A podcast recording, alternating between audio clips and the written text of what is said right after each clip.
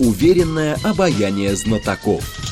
Тех, кто может заглянуть за горизонт. Они знают точные цифры и могут просчитать завтрашний день. Умные парни вновь и вновь выходят в прямой эфир, чтобы многое нам объяснить. Программа предназначена для лиц старше 16 лет. 15.06, столица, радиостанция «Говорит Москва». У микрофона Евгения Волгина. Мы продолжаем программу «Умный парник». К нам пришел Алексей Борзенко, военный журналист, зам главного редактора еженедельника «Литературная Россия». Здравствуйте, Алексей. А, добрый день. Наши координаты 7373948, телефон смски плюс семь девять два пять восемь восемь восемь восемь девять четыре восемь. Телеграмм для сообщений «Говорит МСК-бот». Смотрите можно в YouTube-канале «Говорит Москва». И ваши вопросы, пожалуйста, присылайте нашему гостю. Обязательно будем их адресовать. А по поводу вчерашних заявлений можно Владимира Путина с них начать, потому что президент говорит, что наша цель не раскручивать маховик военного конфликта, наоборот, закончить эту войну. Мы к этому стремимся и будем будем стремиться. Возникает все-таки вопрос, правильно ли я понимаю, что тема возможности мирного урегулирования, то есть когда все сели за стол, э, договорились, закрепили, это пока отошло на другой план? Конечно. А, а о чем договариваться? Непонятно. В чем предмет договора? Ну как там, прекратить обстрелы, не Нет. знаю, что-то там. А, требования Киева, чтобы мы ушли на исходные позиции и отдали Крым, февраля. вернули Крым. Но этого не будет. Поэтому разговор о переговорах нет. Вообще, конечно, выступление президента России Владимира Владимировича Путина, а затем э, выступление э, министра обороны Сергея Шойгу и в довершение брифинг, который был начальника генерального штаба Герасимова, они прояснили всю ситуацию по поводу да? Э, операции. Понимаете, я начну сначала тогда, если позволите. Да. Когда началась операция, я полтора месяца не мог выяснить, кто командующий этой операции. Я так и не выяснил.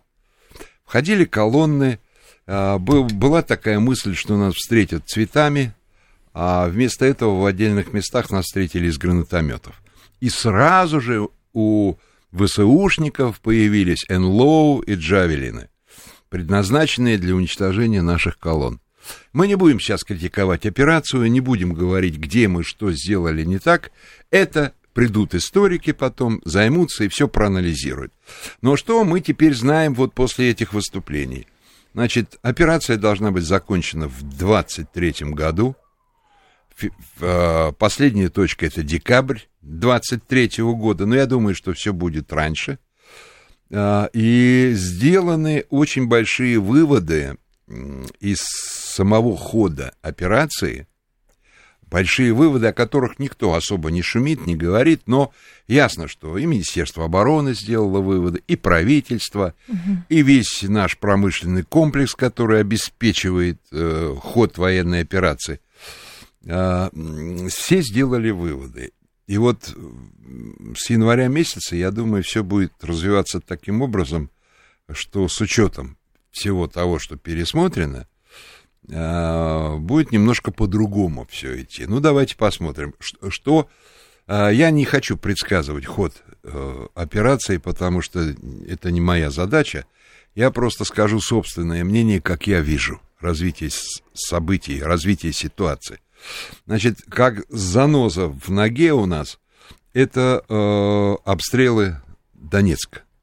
Значит, мы должны всячески сделать все для того, чтобы эти обстрелы прекратились. А потому что потихонечку Донецк превращается в центр Мариуполя. Угу. Мужчины все воюют, женщины с малыми детьми уехали в Россию, остались только вот э, как 15%, 20% населения там, по сути дела.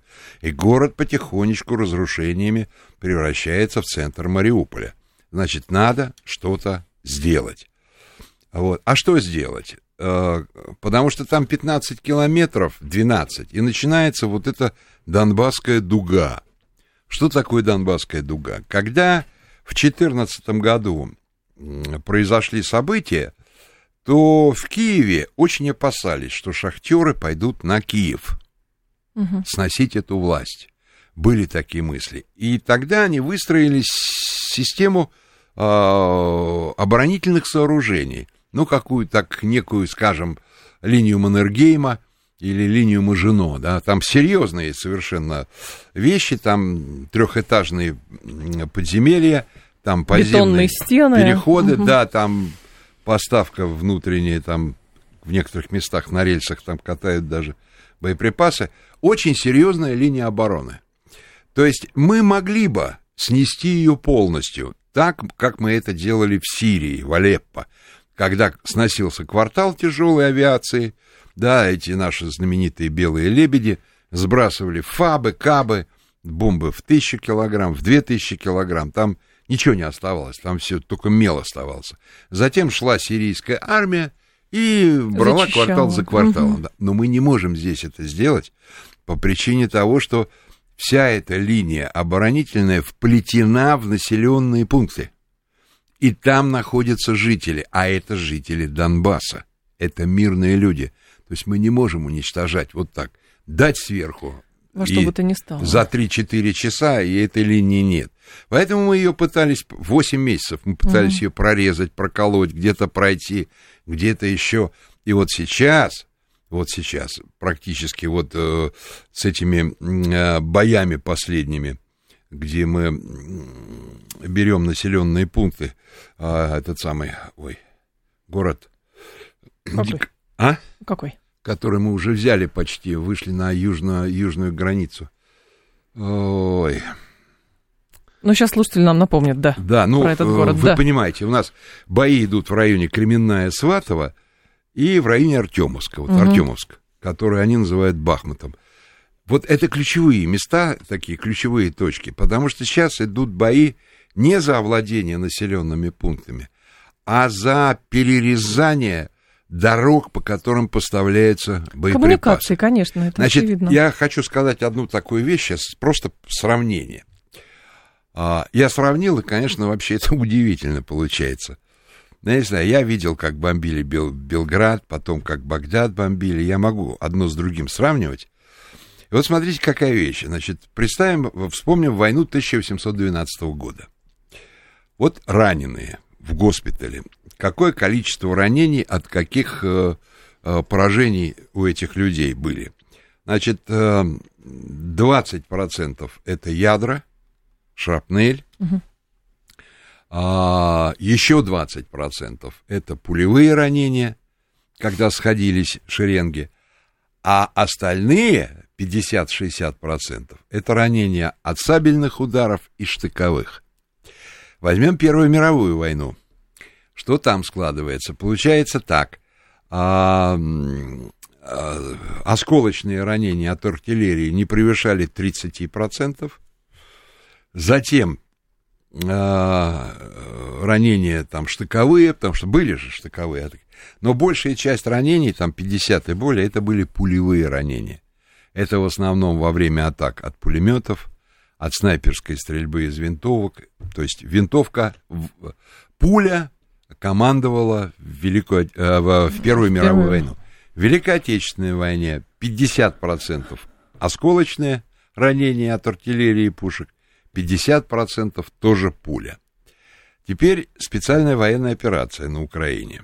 Получается э, удивительные вещи. 10% ранений пулевые, а 90% минно-осколочные. То есть можно сделать вывод, что за исключением там э, Артемовска и там Кременно или тех точек, где мы сходились впрямую, да, и автоматный, автоматный бой шел, да, контактный, то все остальное это работа артиллерии. То есть ни, ни они нас не видят, ни мы их не видим. Идут дроны, которые определяют точки, где скопление противника, по ним наносится удар артиллерии, корректируется с дронов, опять удар артиллерии. И вот таким образом идет уничтожение противника. А ребята сидят в окопах. Ну да, где-то есть вылазки, где-то есть какие-то проникновения, где-то попытки переместиться что-то. Вот, но в целом основные потери это от тяжелой артиллерии, причем даже не слабой, не, не легкой артиллерии, понимаете? А, малые калибры ушли, Мгм. их, там, их там нет. Там. Там тяжелое вооружение 152 целиком миллиметра, полностью. 155 миллиметров. А что такое 152 миллиметра, я один раз увидел в Грозном. Это было страшное зрелище. Э, мы снимали, и вдруг взрыв на соседней улице. Страшный взрыв, там стекла повышибало. Мы бросились, короче, КАМАЗ с нашими ОМОНовцами наехал на то место, где заложили закладку. Это был 152-миллиметровый снаряд. Угу. И по проводам его взорвали. Значит, то, что там, ну, от машины не ост... от КАМАЗа не осталось ничего. Задний мост КАМАЗа висел на четвертом этаже между двух балконов. Ну, от ребят вообще было ничего, только фрагменты на деревьях, да? Вот 152 миллиметра. Что это такое? Это страшные вещи. И вот идет уничтожение противника крупными, крупными калибрами, скажем так. Угу. А теперь временные рамки. Вот давайте э, посмотрим, порассуждаем просто. Опять-таки я говорю, что я говорю свое собственное мнение. Вот первое, ну, нам нужно освободить Донбасскую дугу, чтобы прекратить обстрелы Донецка и всех вот этих э, сел. А как это можно прекратить с учетом того, что они будут получать дальнобойное оружие? Или мы в данном случае говорим именно про арт-обстрелы? А, мы говорим про арт-обстрелы. Да. Понимаете, вот здесь есть такая вещь. Некоторые люди, не понимающие, говорят, ну что же мы ничего не можем... ПВО не можем поставить и Не все. можем сделать. Да. ПВО не может ничего а ПВО сделать. ПВО не работает против артиллерии. Дорогие друзья, давайте помнить о том, что ПВО работает против ракет. ПВО да. не работает против артиллерийских снарядов. Была такая история лет пять назад, когда американцы схлестнулись э, с иранцами очень сильно. И, ну, как раз вот эти все э, по, по поводу станций, которые делали э, обогащение угу. урана, да? И американцы сказали, мы вам перекроем все, мы в Армузский пролив загоним наши корабли, и вы не сможете в, про, пропускать делать. танкеры в Китай. На что э, Тегеран сказал, а вы попробуйте. Американцы не поняли, начали думать, о чем идет речь, а потом даже догадались. Там 38 километров, э, самое узкое место, да? А э, если бы они ввели туда корабли, то Иран бы уничтожил эти все корабли тяжелыми гаубицами 53 -го года, которые у них до сих пор стоят на вооружении. Снаряд нельзя сбить. Поэтому, когда обстреливают Донецк, то речь идет в первую очередь об этих снарядах. Потому что ПВО никогда не работает, ну, редко работает на 100%, но если оно работает на 90-95%, оно прекрасное ПВО, понимаете, uh-huh. да? Значит, где-то что-то может пролететь. Но что, а чтобы прекратили обстрелы артиллерии, значит, их надо отогнать еще на 30-40 километров. Но их от, от, отгонять некуда. Потому что как только они сдадут эту дугу, То, что дальше 100-110 километров махновских степей, в которых все открыто. Просто. Там э, колонны не смогут дойти даже до Днепра. Наша авиация их просто уничтожит. Там уже природа работает. Там все, там никуда не спрятаться. Ни лесополос, ничего нет. Все открыто и бей не хочу. А люди а... говорят, там сразу начали писать, а вот э, там на север идут, а там Припятские болота но тоже... Север имеется в виду какое место? Ну, э, на Украину, то есть если карта, он говорит, ну, да. что, что мешает уходить не на э, южнее туда и на открытые поля, а что мешает уходить севернее, то есть, видимо, ну, туда, к Беларуси, я так понимаю. Ну, к Белоруссии вряд ли, потому что давайте смотреть реально ситуацию. Вот первая линия, да, обороны, с которой да. мы сейчас водимся, это Донбасская дуга. Следующая точка, на которой они нас ждут, если мы сдадим эту Донбасскую дугу, это Запорожье.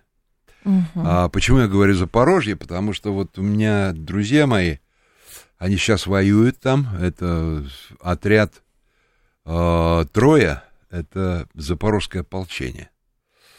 А, и они мечтают об освобождении своего города, но у них есть прямая связь с родственниками, с друзьями, они понимают, что там происходит. А там город э, превращается в крепость. Вы представьте, что там 8 или 9 заводов, которые сталелитейных, таких же по возможностям, но даже больше, чем вот завод Азовсталь. На Мариуполе. Мариуполе, да, с такими же подземными коммуникациями, которые уже превращены в крепость, да? Вот. Ну и, соответственно, там высокий берег да, Днепра. конечно.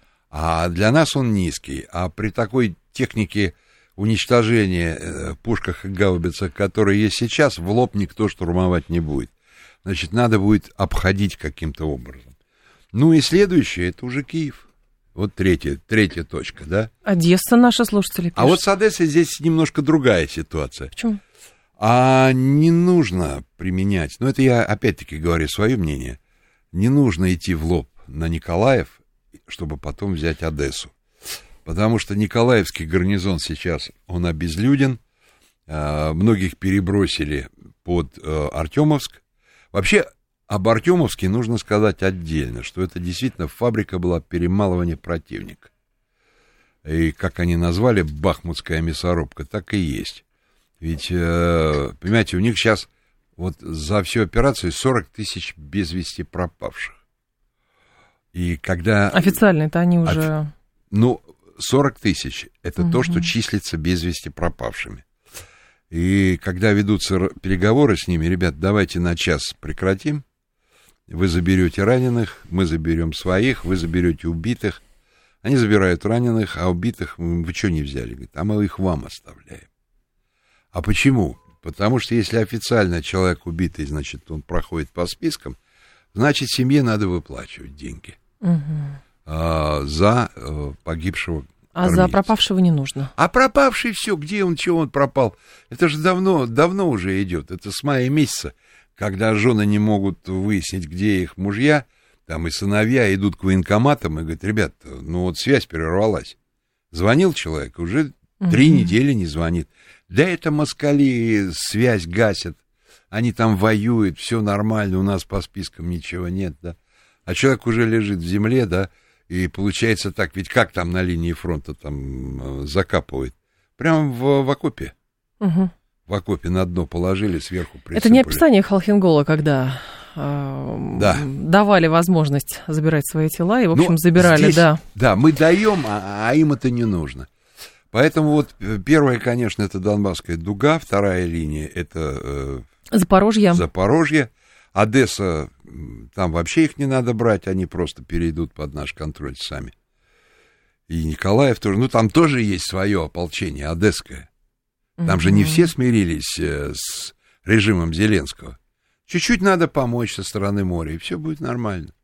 Это вопрос времени, и не надо туда втюхиваться.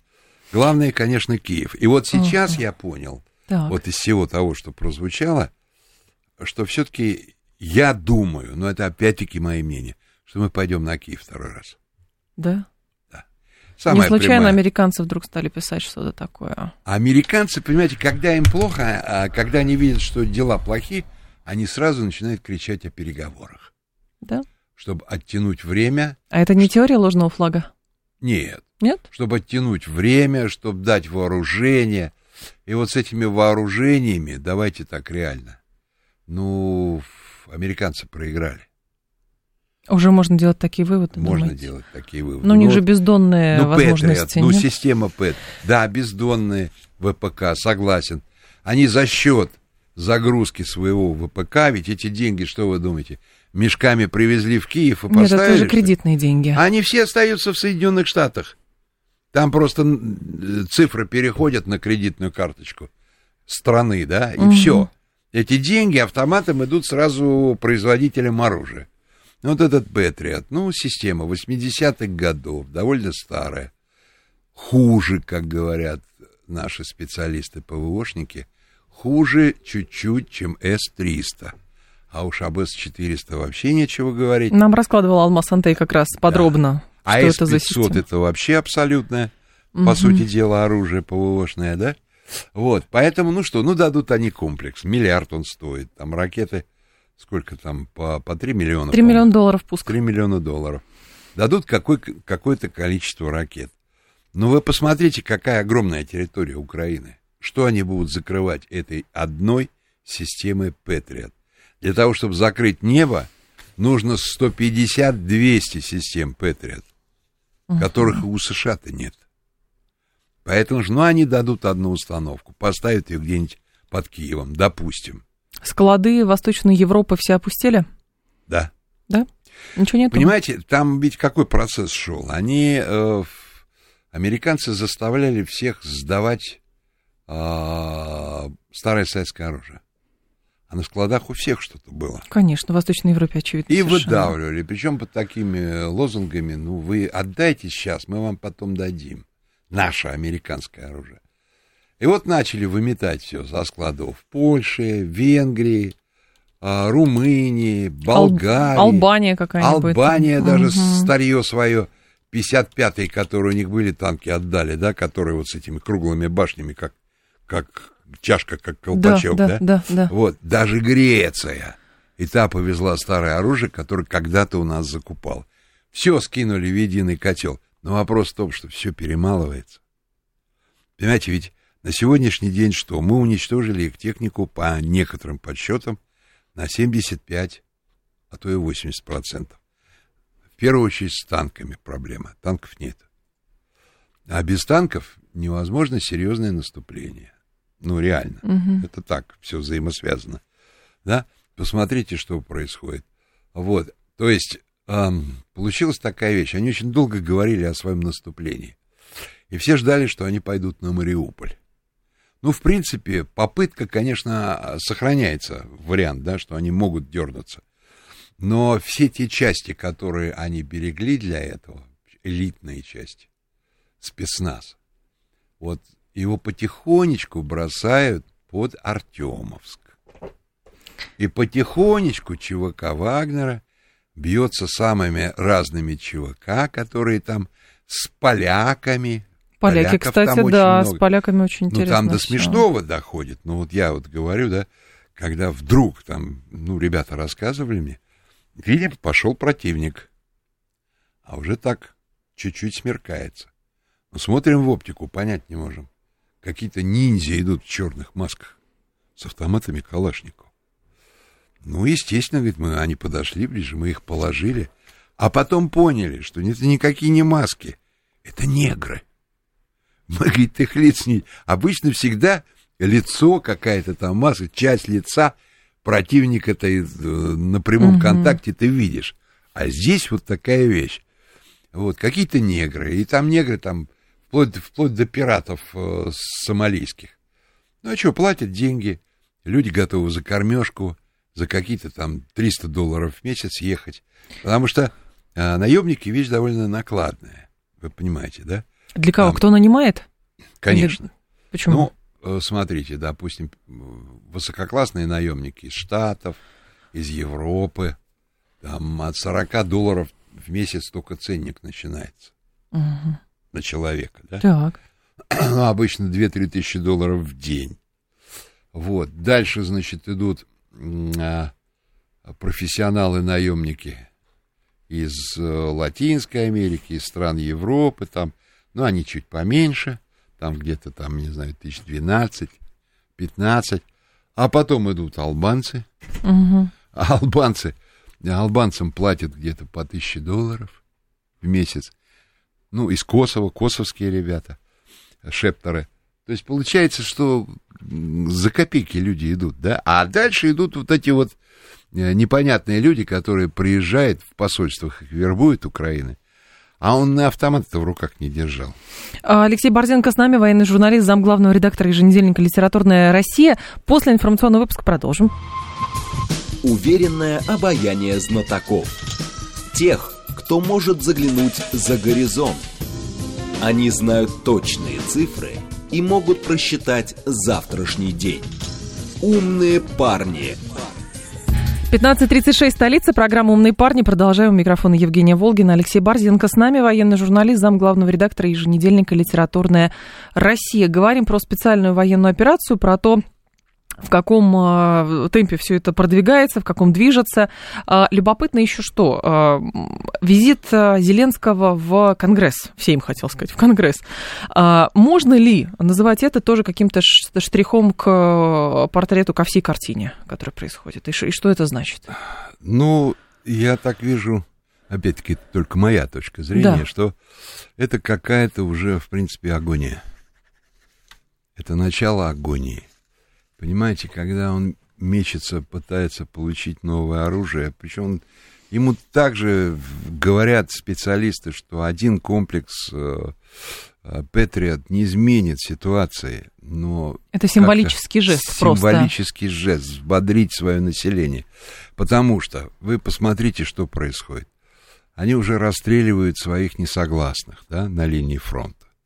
Люди не хотят идти в атаку, их выводят и проводят децимацию. То есть расстреливают каждого десятого. Ну вот подразделение отказалось наступать, говорит, ребят, мы не пойдем, ну не угу. пойдем. Вывели, выстроили, каждого десятого расстреляли. Это говорит о чем? Что уже такие есть настроения у ВСУшников. Я не говорю про спецназ, я не говорю про наемников, потому что наемники серьезные убежали, а то, что осталось, вот либо те, кто э, наводчики техники, кто обязан по контракту, кто не может сбежать, да, вот, либо просто дурачки, которые приехали заработать деньги и, и просто вот не понимают, что происходит. Месяц-два пройдет, разберутся, уедут, да?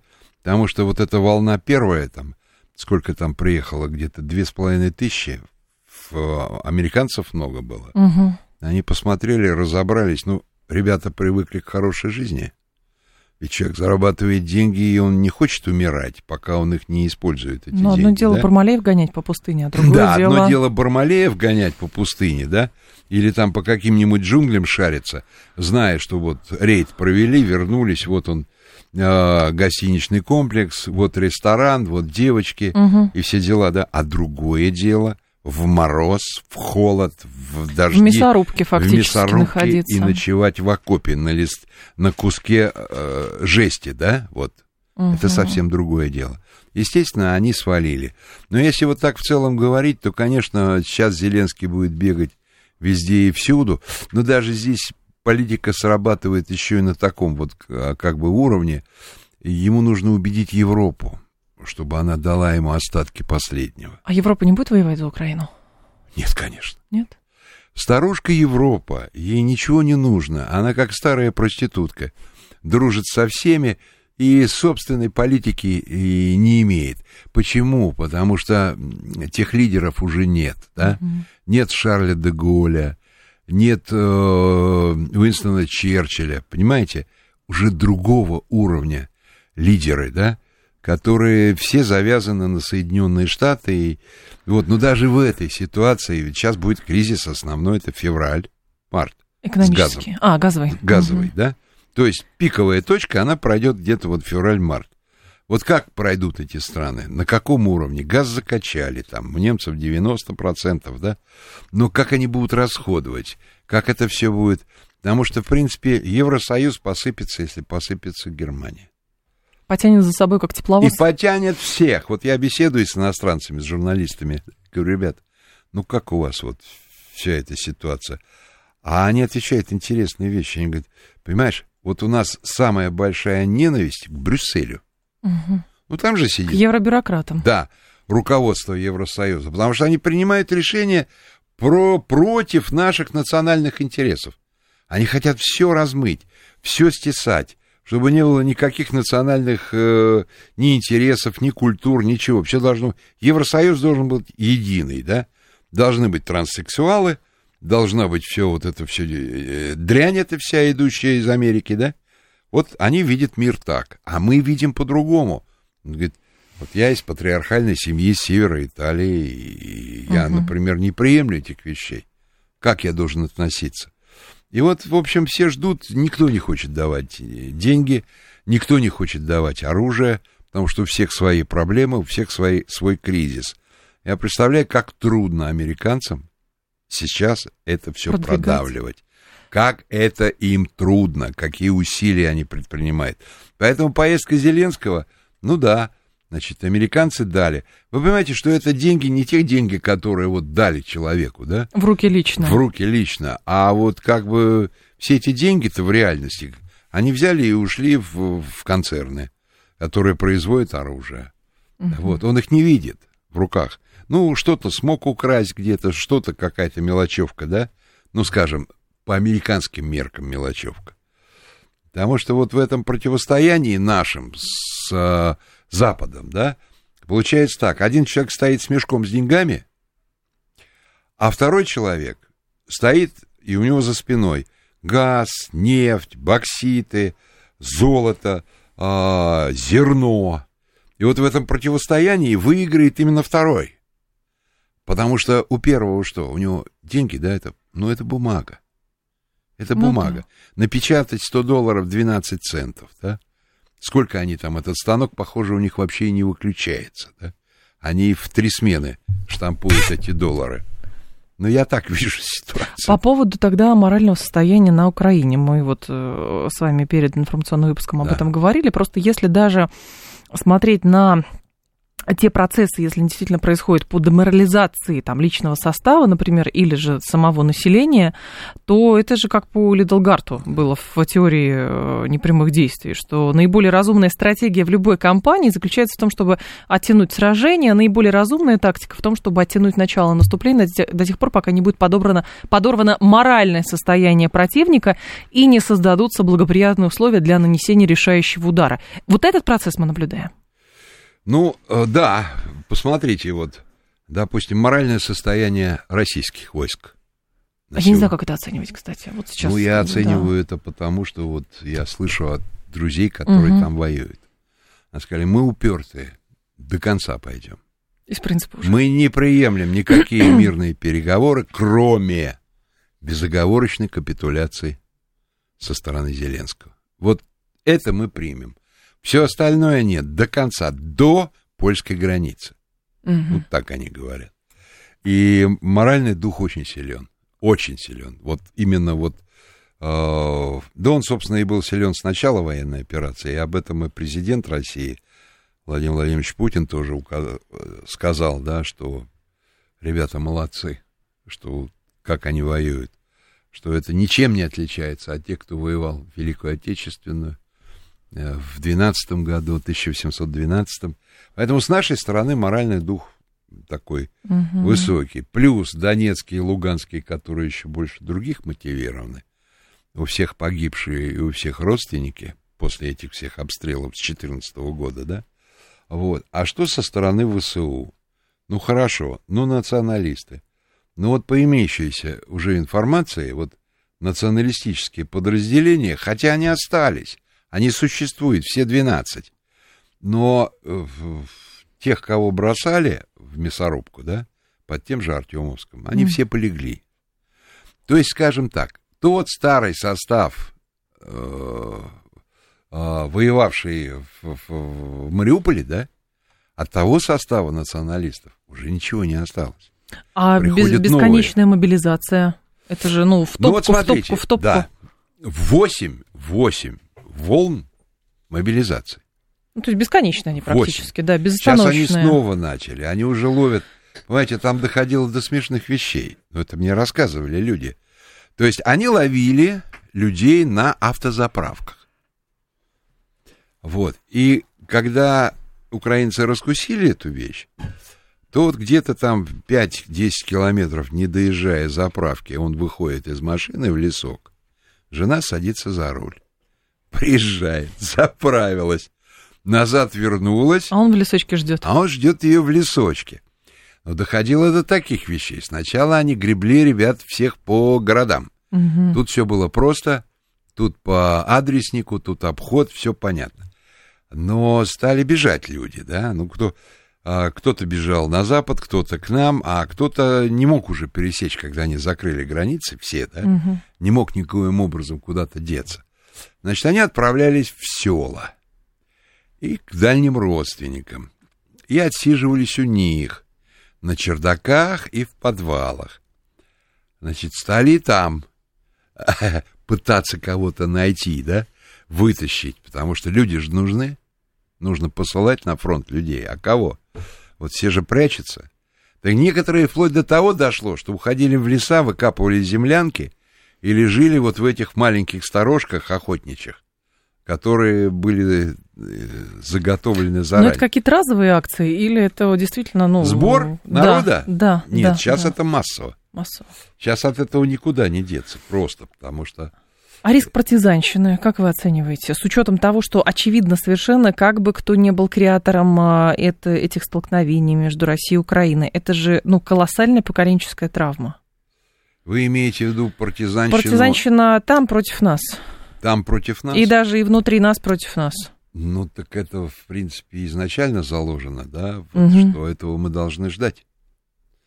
То есть, э, несмотря на то, что мы все освободим, все будет... Но какое-то время вот эти ребята, они будут... Понимаете, это связано еще вот э, с ДРГ, скажем, да, с диверсионно-разведывательными группами. И вот э, посмотрите, какое количество украинцев уехало к нам. Ну, много. 3 миллиона 900 тысяч. Ну, по последним данным, 3 600, 3 900. Ну, около 4 миллионов, в общем, около да. 4, да. Больше, чем уехал на Запад. Ну, на Запад поехали те, у кого деньги есть, но тоже не понимая, что деньги-то, они же закончатся. Им куда-то придется тоже искать какие-то места для проживания. И все эти ребята из Европы повалят в Казахстан, повалят в Грузию, ну, там подешевле, когда будут чувствовать, что деньги заканчиваются.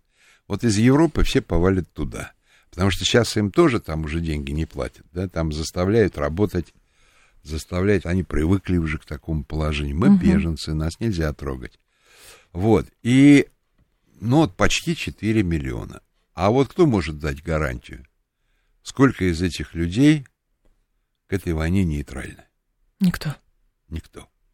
А какое количество было заслано людей а, в случае на возможные какие-то провокации? Очевидно совершенно. Спящих группировок, спящих ячеек. Или с ними сейчас работают, и они становятся спящими ячейками тоже. Или так, когда обрабатывают бежен. Ну, вы знаете, тут такая вещь. Тут мотивация людей, уезжающих оттуда сюда к нам, в большей части, да, это все-таки люди, которые к нам хорошо относятся.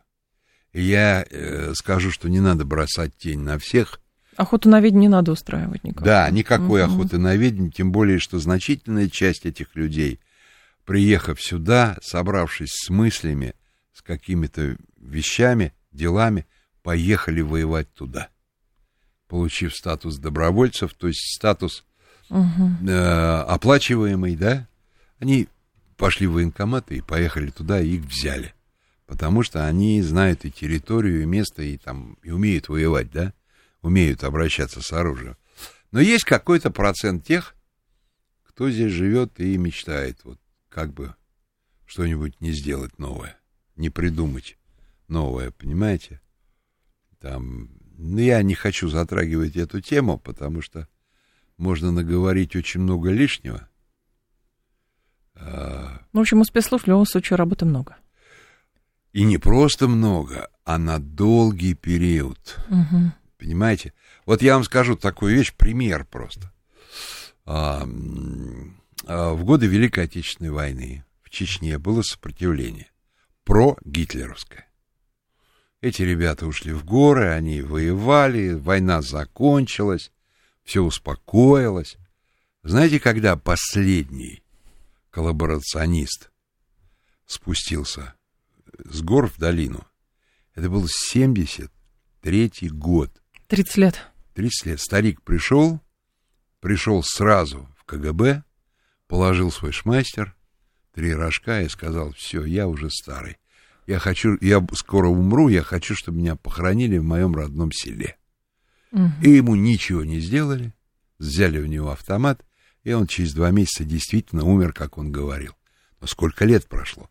Дальше. Возьмите эту историю с, э, э, с бандеровцами. Ну, сколько с ними боролись? До 57 года. Вот так, реально, Мгм. да? Вот. А что произошло потом? Э, ну, были сроки. Ну, во-первых, э, расстреляны были все те, кто так или иначе был э, завязан в убийствах карательных. Да? Каратели расстреляли. Ну, а не каратели, остальных, на которых мало что нашлось. Их посадили, дали им серьезные срока, там было 15, 20, 25 лет. Вот. Но потом к власти пришел Никита Сергеевич Хрущев, Мгм. который э, по-особому относился к Украине, да, он и Крым им отдал, и много чего, да. И И он взял и объявил. очень быстро, очень быстро ре- реабилитировал этих ребят. Там ведь стоял пункт один очень интересный, что после того, как они отсидят 20 лет, там 15 лет, они не имеют права участвовать а, никакой а, ни в общественной жизни, ни в государственных органах и избираться депутатами. То есть никто из них не имел права занимать руководящий пост на Украине. Вот. Но Никита Сергеевич все отменил. И эти ребята, которые через там несколько лет, лет да, фактически. вернулись в свои родные города, что они стали делать? Они стали все равно продолжать формировать вот это свое подполье, да, но только они вышли на более высокий уровень и стали поднимать вот саму идею сепара... сепаратизма и отделения Украины. Поэтому то, что мы сейчас, с чем мы имеем дело на Украине, это дети, внуки тех ребят, которые вышли mm-hmm. из тюрьмы раньше времени.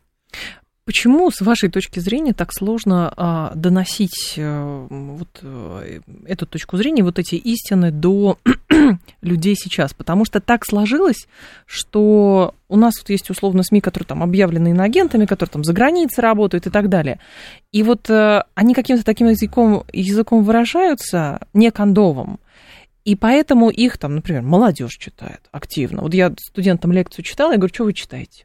Там, они говорят, РИА, ТАСС, Интерфакс. Я говорю, а теперь правда, потому что, ну, точно, совершенно мы только по работе читаем, да. И называют мне иноагентов. Я говорю, а другие почему? А потому что это не пропаганда. А вот то, что у нас это пропаганда. Но я не понимаю, это язык другой. Что это? Я вас как журналист спрашиваю. Это же проблема. Проблема есть такая, действительно. А, ну вот, скажем, допустим, о том, что на Украине происходит, вот если все перевести стрелки туда. Да. Ну вы представьте, что 30 лет людей обрабатывали дурью и глупостью. 30 лет. Человек, который а, не, не имеет источников реальной информации, да, вот с ним говоришь, а он говорит, да... Да все не так. Не так, мы не древнее так. государство, мы Великая Киевская Русь. Угу. Он, он даже Русь не говорит, мы Великое Киевское государство. Вот, а вы потом вообще появились, да? Кто вы такие? Да мы вот тут, мы из, там. И когда начинаешь говорить, ну, друг, ну, у вас никогда не было государственности. О чем вы говорите? Говорит, ну, была, сейчас появится, да, сейчас вольница отвоюем, была, да. потом вам Ленин дал, так сказать, государственность. Я говорю, вот и вы, вы его памятники рушите, он же вас создал. Угу. Вот, а потом по результатам... Вообще Украина это такой конструктор – вот как детский, знаете, из кусочков да. собрали, получилась машинка. Потому что по результатам Второй мировой, э, Великой Отечественной войны, смотрите, часть Венгрии им дали, часть Румынии им дали, значит, часть Польши, Польши вообще отхватили, весь Львов, да, это огромнейшая территория, если взять а, размер Польши в 23 mm-hmm. году и сравнить с тем, что... То есть у всех отобрали по кусочку, плюс мы дали гигантскую территорию, да, Потом отдали Крым. Ребята, мы вас создали. Но ведь мы можем эти кусочки, которые, так сказать, мы вам дали, взять назад. И другие могут свои кусочки территории взять назад. То, что у вас останется, уже выхода на Черное море у вас не будет. А с другой стороны, у вас и Львова не будет. Они говорят, нам американцы помогут. Мы построим свое государство. с Польшей, да. Ведь здесь не просто так, вот если о наемниках говорить, да, а ну, мне рассказывали ребята, что они там, ну, они не берут наемников, там, и наемники тоже не сдаются, они бьются до последнего. Угу. Ну, поляки бьются до последнего, что говорить, потому что им нельзя попадать в плен. Вот, и такие вот вещи возникают. А, а почему самое большое количество наемников сейчас там? Это из Польши. Понятно, почему. И причем это люди из штатных подразделений, это кадровые военные, у которых изменен статус, нам написано ЧВК такое-то, ЧВК угу. такое-то. Вот. Но ясно, что эти ребята, Им нужен контингент. как только где-то мы уже подойдем к Киеву, они начнут потихонечку, сразу и быстро брать Львов. Угу. И все, потому что здесь вот тут уже все будет зависеть от того, как мы на это прореагируем? Ну, пока рано об этом говорить. Алексей Борзенко был с нами, военный журналист, зам главного редактора еженедельника «Литературной России». Алексей, спасибо, ждем вас снова. Далее у нас рубрика, потом новости, потом Юрий Буткин. До понедельника с вами прощаюсь. Всем хороших выходных.